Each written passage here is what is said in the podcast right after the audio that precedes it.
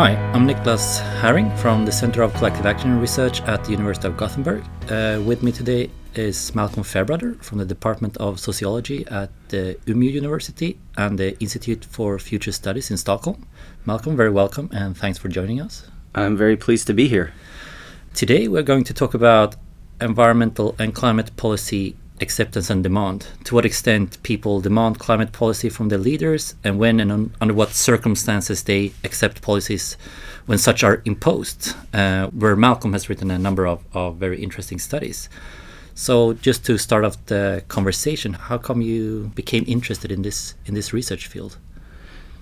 I got interested in environmental issues when I was quite young. Uh, I grew up in Western Canada, and at the time I was uh, a teenager sort of first got exposed to public issues. I think the biggest environmental issue at that time was uh, deforestation in the part of the world where I was living, because Canada had a lot of old growth forests and uh, the industry was uh, making a lot of money. But around the time I was a teenager, that was when there was really an environmental consciousness about the harm. And that really was one of the first major public issues I got exposed to. And from there, it was a very short kind of leap to get into other sorts of environmental problems like climate change was uh, was just getting onto the agenda in that period, sort of early to mid 1990s, I would say. And then in my research career, uh, I'm a comparative political sociologist, so I study how uh, political affairs kind of you know play themselves out differently in different countries and why countries end up where they are on many different political issues and uh, I studied globalization and various other kinds of political topics. But I was always interested in the environment, and I always sort of knew that I would come back to this. And so then in the last few years, I was able to sort of join up some of the other things I was studying back to environmental issues. And now, uh, as in many other fields, uh, it's a bad time for the world and a great time to be a social scientist. So we have lots of things to study in the world of environmental politics. Okay. As a then citizen growing up in Canada and now as a researcher studying these issues, how do you think that the way these uh, questions are discussed, the way we do research, how has this changed over the years? I mean, I think we have um, we have amazing new data, we have amazing new techniques. I think there's a lot of recognition that uh, across different social sciences that different fields have something to contribute. So, I would say um, environmental social sciences are maybe the area where economics, political science, sociology, geography, anthropology, psychology, science communication all kind of actually aren't that different from each other, which is kind of, I think, more. It's more obvious how different they are in, in other fields. So for me, I work in a very interdisciplinary kind of way. And uh, I just have seen a lot of collaboration sort of emerging in the last few years across disciplines, and in some ways, that's just make it made it clear how um, we still don't understand some really important things. But on the other hand, uh, it's a great time to be working in this area. Yeah, uh, interesting.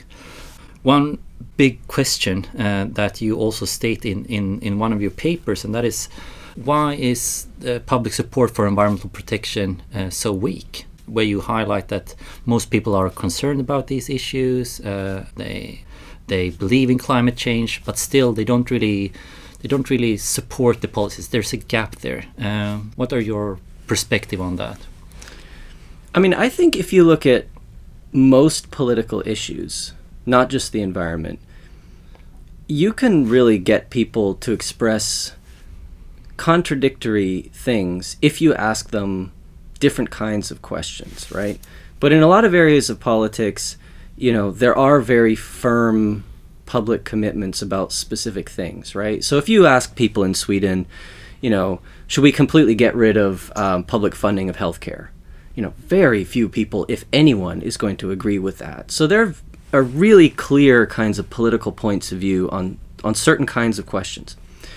But when you come to the environment, I think from you know what I see of surveys from countries all over the world, there aren't actually very many people who who are totally dismissive of environmental problems. And that includes climate change, right? So if you survey people, most people around the world believe climate change is real, it's caused by human activity, and it's a problem. But from there, people get very confused. And I think the majority of humanity doesn't really know what we should do about the problem. Um, you know, one one school of thought says, well, we just live far too affluent lives, or at least you know, people in the world who are rich live far too affluent lives, and they really need to just sort of basically live poorer lives. Uh, you know, that's a very common point of view when I talk to certain certain people. Um, other people, you know, are a bit more sort of technologically optimistic. They really think uh, they they think about environmental issues largely in technological terms, and they think of like, you know, fancy new things like electric cars, and maybe that will transform things. And you know, coming at it from the social sciences, one of the things I find that's very hard to get across to the general public is the environment is an intrinsically economic issue and it's an intrinsically political issue. So it's really a question of how much money do we have to spend, in a sense, to solve any given problem? Because pretty much any problem we can solve, it's just a question of how much money it costs. And how do we allocate the cost? And that really is a political question. And it's just do we allocate the cost to future generations? Do we make them pay for our lifestyles today? Do we make poor countries pay effectively for the affluent lifestyles of people in rich countries? Um, do we allocate the costs more fairly internationally? Within countries, how do we allocate the costs? Do we throw it onto taxpayers? Do we somehow make consumers pay more? That's that's I think the the biggest challenge. But those get into extremely subtle questions of of policy design, economics, um, ethics, uh, psychology, consumption, and you know the reality is most people don't have at all a clear idea what we should do about that. So I, I think the the real question is, um, how do we strike a balance between public involvement and input and the democratic right of people to have a say about these things, with the fact that these are extremely technical topics that you can only really get your head around if you spend a lot of time thinking about them and studying them. You know, technocracy versus democracy. That's a, a really tricky question. Yeah, that's interesting. I definitely agree that this is about very technocratic issues, and it's about uh, uh, trust in the in the political system. Um, and where I know that you have uh, been focusing a lot of on distrust and the lack of support for the political system and so forth.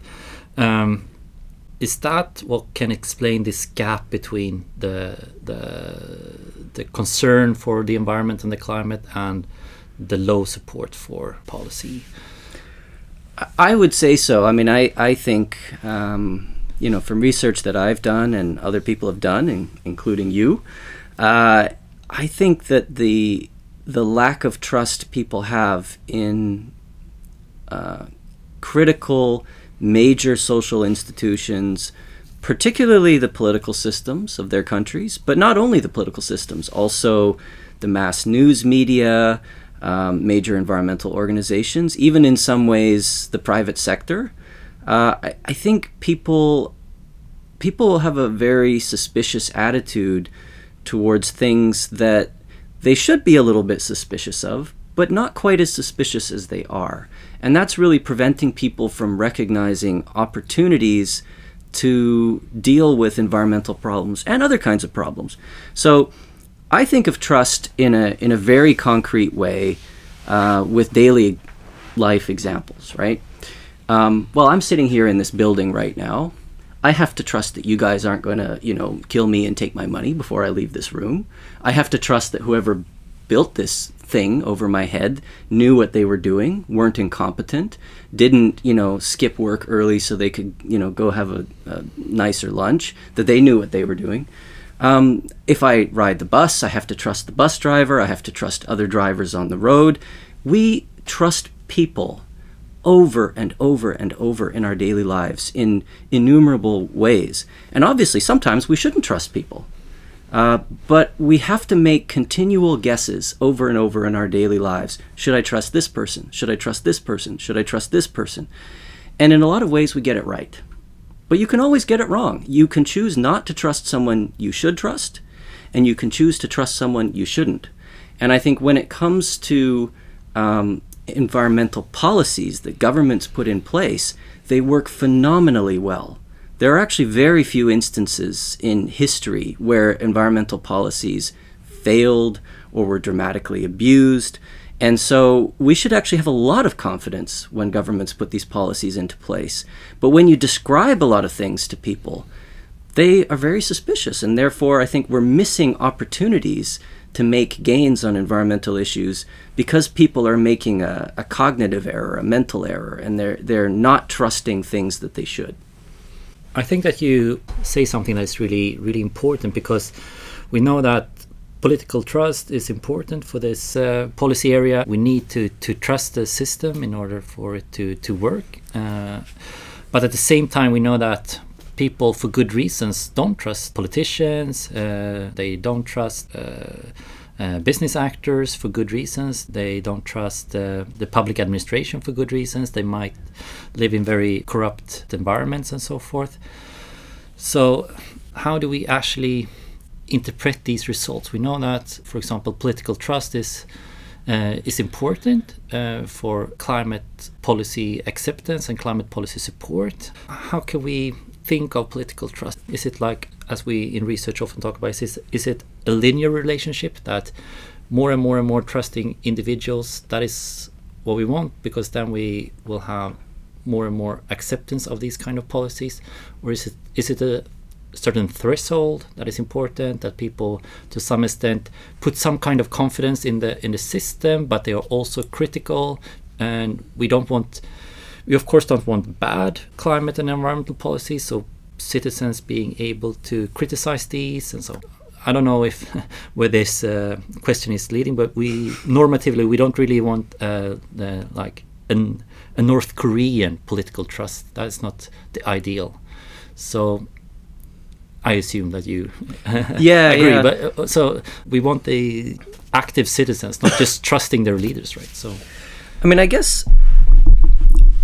I mean, for me, when I look at yeah, you're right. Let's take this to the logical extreme, right? Let's imagine a society where people blindly trust their leaders and public authorities.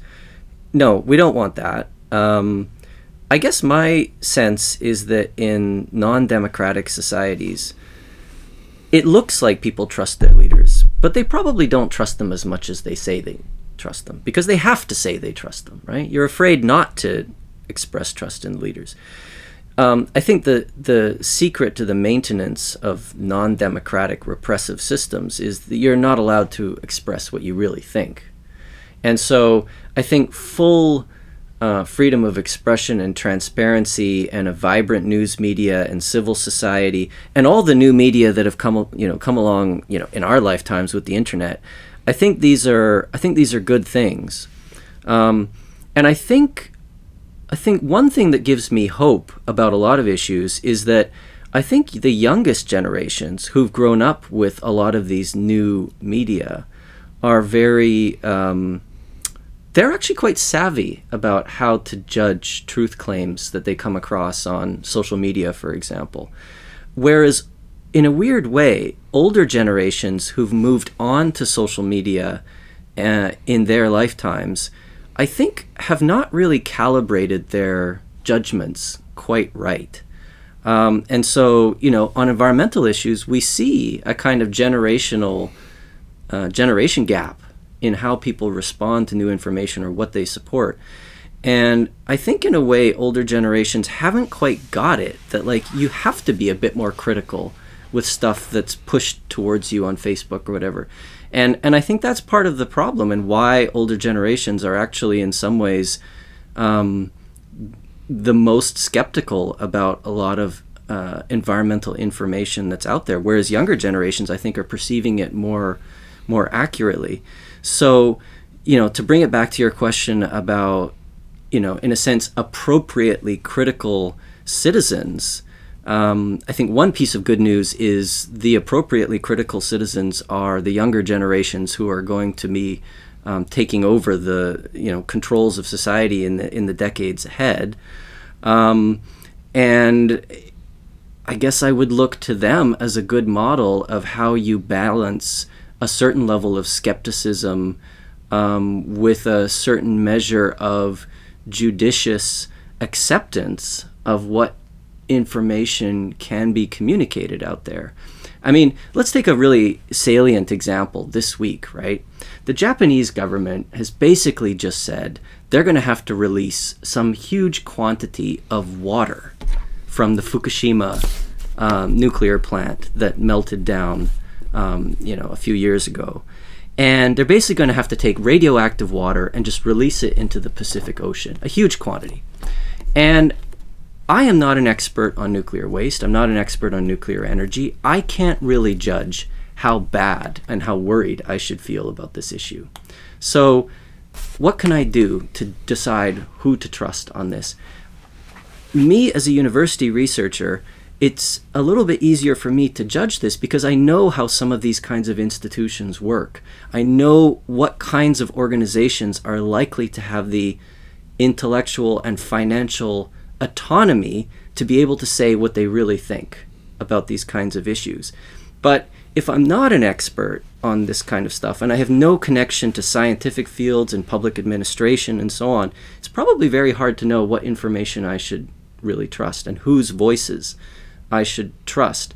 So, what I would really like to see in society is critical citizens who maybe get the skills to know how to recognize a trustworthy voice and what voices are not so trustworthy. And like I say, in a in a weird way, what gives me hope is that I think the youngest generations are actually a little bit better at that. Uh, lovely that you have this optimistic view that you believe in the in know, the younger generation. I, I, don't want to overstate it. I'm not saying that you know older people never get it right and younger people always do, but but you know as a tendency, I, have noticed this, and there's actually some research that shows, um, you know, people have done experiments when they've sort of given people like in a sense artificial fake news on social media, and younger generations are a little bit better at identifying it. Yeah. Um, I wanted to pick up on something else you said there about people in some countries might say they trust their uh, political institutions and so forth, but they might not actually do that. They they feel maybe forced to say that they do that in, in a survey and so forth. And that leads me to a question about these international surveys that we have there and the data we have. We say that trust is important for a number of things, but can we trust the surveys on trust? Yeah. Um, I mean, I always say that trust is like the perfect social science concept, right? Because it's immediately intuitive. It's something that anybody can kind of understand, but at the same time, it's just it's a little bit nebulous and you can never totally grasp what trust is and so you can always do more research on trust and there's a huge research literature on, on many different aspects of trust and as i said before i think about trust as applying from really huge sort of macro social political issues to like people's daily lives um, you know, there's so many different aspects of it as of a topic. So we do these surveys. You know, we want to find out what is public opinion about X environmental problem or X environmental policy uh, or controversy, and you know, for statistical reasons, it turns out that about a thousand people is a really good number to get a, a you know reasonably confident estimate of what national public opinion is. So we go around the world, we get these these these surveys, about a thousand people in, in you know a country or maybe 50 countries if we're doing a really big international survey. The reality is we're always trying to economize, right? So we're always trying to find ways of getting as much information for as little cost because surveys can cost a lot of money. I have the same doubt in my mind as you do. Do we sometimes know exactly what people are thinking when we give them these survey questions about some environmental problem or some environmental policy? We don't know exactly how people are interpreting it. And if you translate that survey question into 50 different languages, of course it's going to have slightly different connotations in different countries. But when I look at the state of the literature on the topics we've been able to investigate, I think some pretty clear messages come out. And it's pretty clear that there are things that work very s- similarly in you know every country where we do the study and on the other hand there's things that work kind of differently in different countries and i think any one survey is not necessarily going to put my mind at rest that, that we've figured it all out. But because we can achieve a relative consensus on a lot of things, and then we can match up what the surveys are telling us with other sorts of world affairs, um, you know, I, I, I think we're I think we're getting there. I think we're getting there. So I don't know, like like take the example of the the gilets jaunes phenomenon in, in, in France, the yellow vests, right? Well, the gilets jaunes kind of illustrate what I was saying before that I don't think if you look at what they're saying, um, they're not hostile to environmental protection. I don't think they're particularly ignoring climate change as an issue. They're just protesting against a tax increase. Right? They don't want to pay more taxes on gasoline and diesel for their cars. And, you know, part of me is sympathetic to that. I mean, there's a lot of people who are in life circumstances where they need their car, and of course they don't want to pay more taxes. Um, what exactly do they think? I don't know. I think that that movement has been kind of confused. But I think if we match up the surveys that have been done in France, yeah, you can see that a lot of people in France are angry about taxation. They're angry about issues of inequality. Their president isn't always on message when it comes to seeming like a man of the people. We can see that in surveys. Um, and then we can see it in the streets, and we can read about what the Gilets jaunes are saying in interviews to journalists in you know dozens of cities across France. So, eh, you know, it's it's not a perfect correspondence, but it's pretty good. Yeah, I agree with you. Uh, I think that one important thing that you have shown with your research using these international surveys is that there is a, a relationship that has been shown in a lot of literature showing that left leaning individuals or liberals uh, in some contexts uh, are more in favor of uh, government intervention and in the form of climate policy and environmental policy while right leaning individuals are often more uh, against that th- these kind of policies. And this is something that makes sense from how we understand uh, left and right ideology right? That people uh, on the right are less in favor of government market intervention while people to the left are more uh, comfortable with that thinking that redistribution and so forth is important and and uh, the government can be a way to uh, to do that. Um, and I think that there's definitely been a, a, bias in the literature with many studies from the US showing that. But you, uh, in your research, have shown that, uh, well, when we use these broad international surveys, we don't really find that relationship everywhere. And that is kind of uh, puzzling, right? Because we, we, we would think that this ideological divide would explain positions also in other contexts. So why isn't that? Yeah, I think. Um I mean, right now, as I said earlier, I'm I'm originally from Canada, and Canada is is just having a, a national election. Well, have an, we'll have an election next month, and so the the parties are campaigning, and there's this perfect array of parties on the left-right spectrum, exactly how you just say, right? So so the most left-wing parties have the kind of most ambitious agendas on the environment and climate change, and the more conservative parties, it's the opposite, with a you know a kind of fringe nationalist populist party basically being full-on climate denialists. Um, so in some countries, this sort of left-right spectrum lines up perfectly with environmental issues, but then, you know, but it doesn't line up so perfectly in some other contexts, and and partly that's because you know the very meaning of left and right, you know, you can argue about what exactly is the sort of core political value of the left or the core political value of the right. I think that the two things that most people would kind of say are are the key dividing lines are you know what role you see for the government in society. Are you comfortable with a big government or would you really like a small government? And then maybe you know insofar as you have to to to sort of trade off in you know some people would say um, equality and individual rights you know the left is a little bit more on the side of equality and maybe the right in some ways is on the side of, of individual rights. I'm not saying i'm totally comfortable with that but i think maybe those are some ways we could we could break it down I don't think the environment has to be a left wing value. I think it can be. Um, I think mainstream environmental economics, political science, sociology basically says, you know, you can't just sort of leave environmental problems to the market. You can't leave environmental problems to individual people to solve. You need the government to kind of coordinate a social response to environmental problems. Um, your whole research center is kind of all about that. Uh, so so yes, you need government intervention, but frankly, there's lots of things that conservative people care about. You need government intervention for too. If you're a law and order person who wants more, you know, police on the streets, that's a government intervention.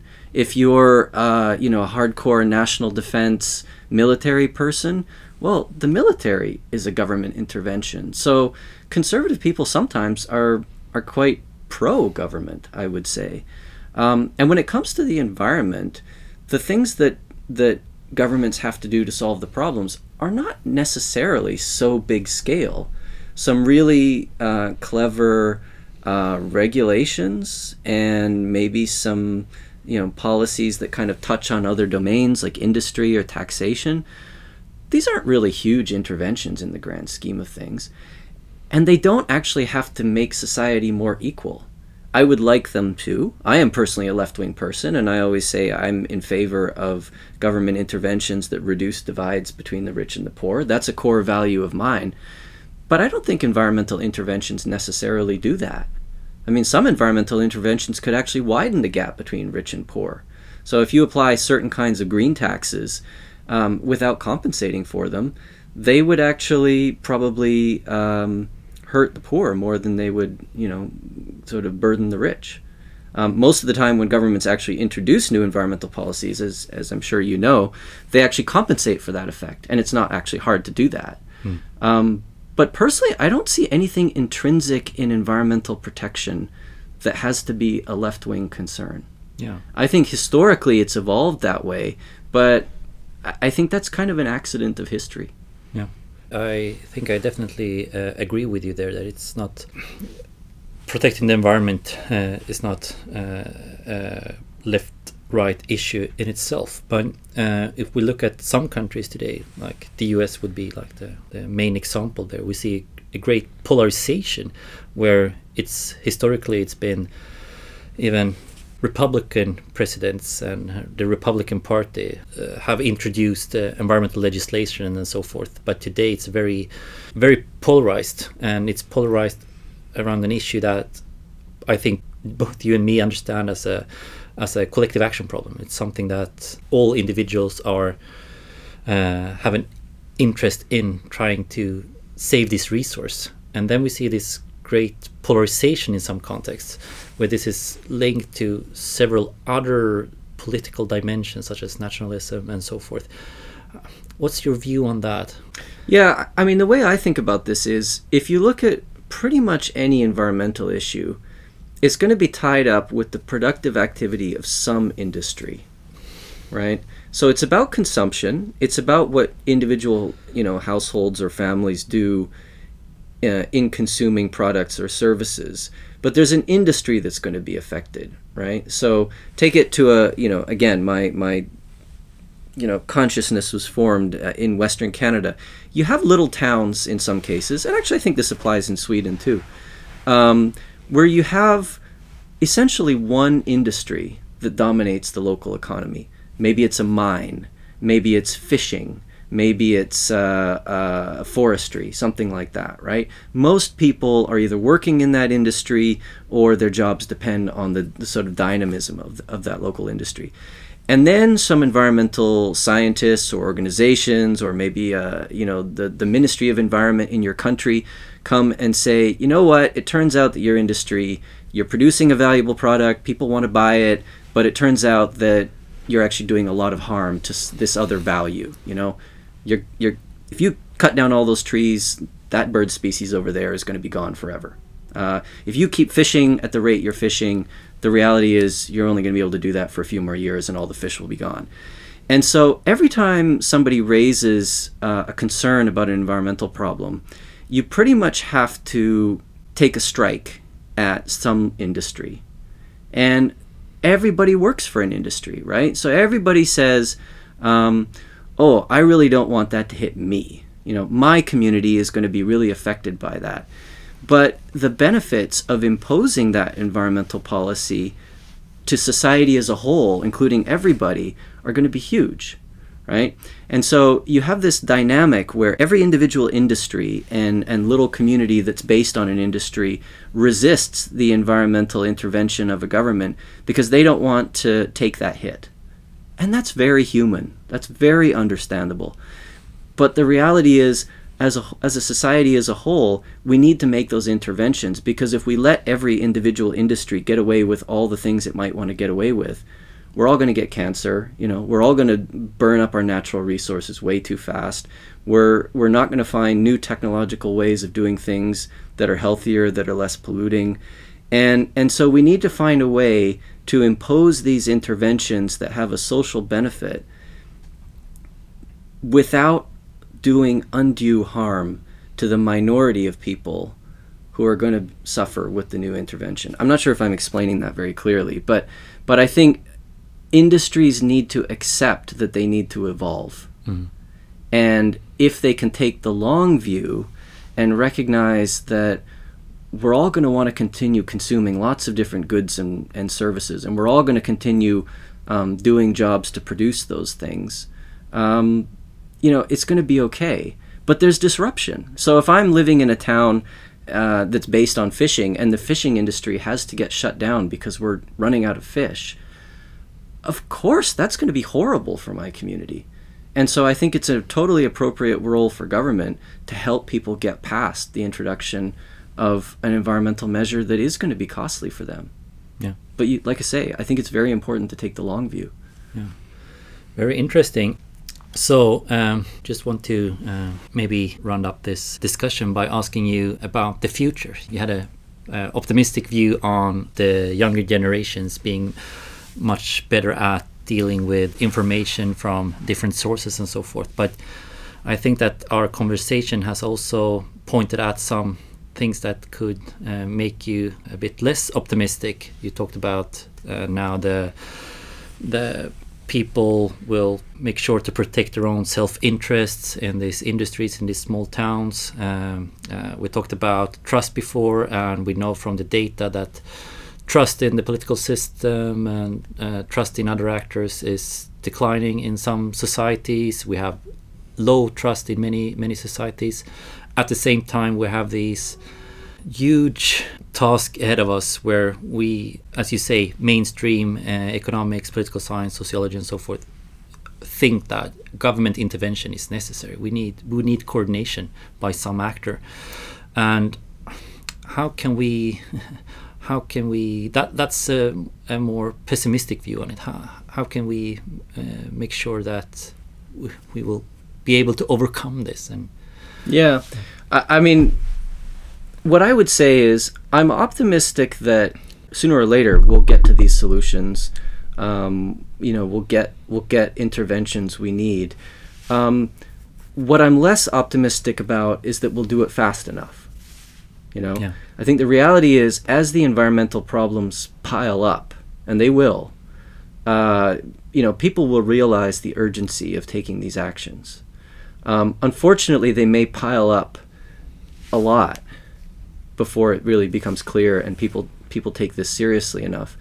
Um, and so the tragedy about that is that if we just took action now, we could save a lot of money right? So if we did all the right things immediately, in the long run, that would be far cheaper for humanity. Hmm. You know, if we recognize that you know younger generations and including people who haven't even been born yet have have value, it's clear that what we should really do is take aggressive action now. And the thing that a lot of the public doesn't understand, you know, I was talking earlier about the, the things that people don't really get because they're not specialists, but if you are a specialist, you kind of understand one of the things that specialists get is that solving a lot of these problems is not as hard or expensive as a lot of people think it would be. So if we did the right things, of course we'd have to take a hit to our um, incomes and maybe our freedom to do certain things now, um, but not that big of a hit. And in the long run, we'd save so much money. So so I'm a bit optimistic and I'm a bit pessimistic. We're gonna we're gonna we're to make a mistake. It's to cost us money. That's the downside. The good side is I feel like sooner or later we'll we'll we'll get it and we'll we'll solve it. It's just a question of how how much of a price we're to pay. Um, there's an idea I came across recently, which I would I would like to explain as, as something else that I think is very intriguing and gives me a, a little bit of hope because it's a it's a fascinating concept of a way to maybe get out of this conundrum, which is the following Um, if you look at most societies over you know recent history, standards of living have gone up. You know, there are countries that have gotten poorer, but not very many. Most countries get richer over time, and it's a pretty mainstream, fairly confident economic prediction that standards of living will continue to go up. Maybe a lot, maybe a little, but they'll probably go up. Um, so, one idea people have for solving really big environmental problems, and climate change is, is number one, uh, is to say, well, let's take the actions, and if they have a cost, let's let the future generations pay that economic cost. Yeah. So the idea is that effectively we would borrow money now, do the right things environmentally, and then leave the debt for future generations to pay Yeah. because they're going to be richer than us. It's an amazing concept. So we could actually do the right things to leave them a better world, and they could compensate us for the effort by paying the bill. Yeah. Now, there's a huge question of how institutionally we could make that happen. But in principle, I think it's a fascinating idea. And if we could get that idea across to policymakers and maybe the public, um, you know, maybe that's a way to get out of this this this sort of stuck place that we're in right now. Um, I am a little bit agnostic whether the levels of public and political trust are there to make it happen. Yeah. Uh, but but I do think it's a fascinating possibility, and it's an idea I'd like to I'd, I'd like to get out there more for people to think about. Yeah, fascinating. Just uh, one final question uh, to you as a researcher. What, which question is bothering you most right now? Where do you want to find an answer? I mean, right now, what I'd, I'd really like to understand more is what is it exactly people trust and don't trust about their political system? So, as you said before, we use these single survey questions. We ask people, you know, how much do you trust the parliament? How much do you trust politicians? You know, we get give people the option to answer on a scale from 1 to 5 or 0 to 10 or something. And you know, this clearly tells us something, and there's all these patterns in the data which we can see regularly, and therefore it's getting at something. But what exactly is it that people think we mean when we use the word trust in that context? And what exactly are they thinking about when they answer some of these questions? I'd really like to unpack that a little bit more because, you know, when I have conversations with people, their their thinking about these kinds of issues can be extremely subtle. And so I said before, I think the public can be very confused, but at the same time, a lot of people in the public have a lot of ideas about about these things. And so I think um, you know, with more research and more uh, more surveys, and you know, and maybe using other things like focus groups, uh, I think I think we could probably get a much more detailed and nuanced picture of of how people think about the political system and how people think about who to trust and who not to trust and what messages to trust and not trust. Yeah, I definitely uh, agree with you. Maybe we can do it together. I think that would be a great idea. So, thank you, Malcolm Fairbrother, for having this conversation with us.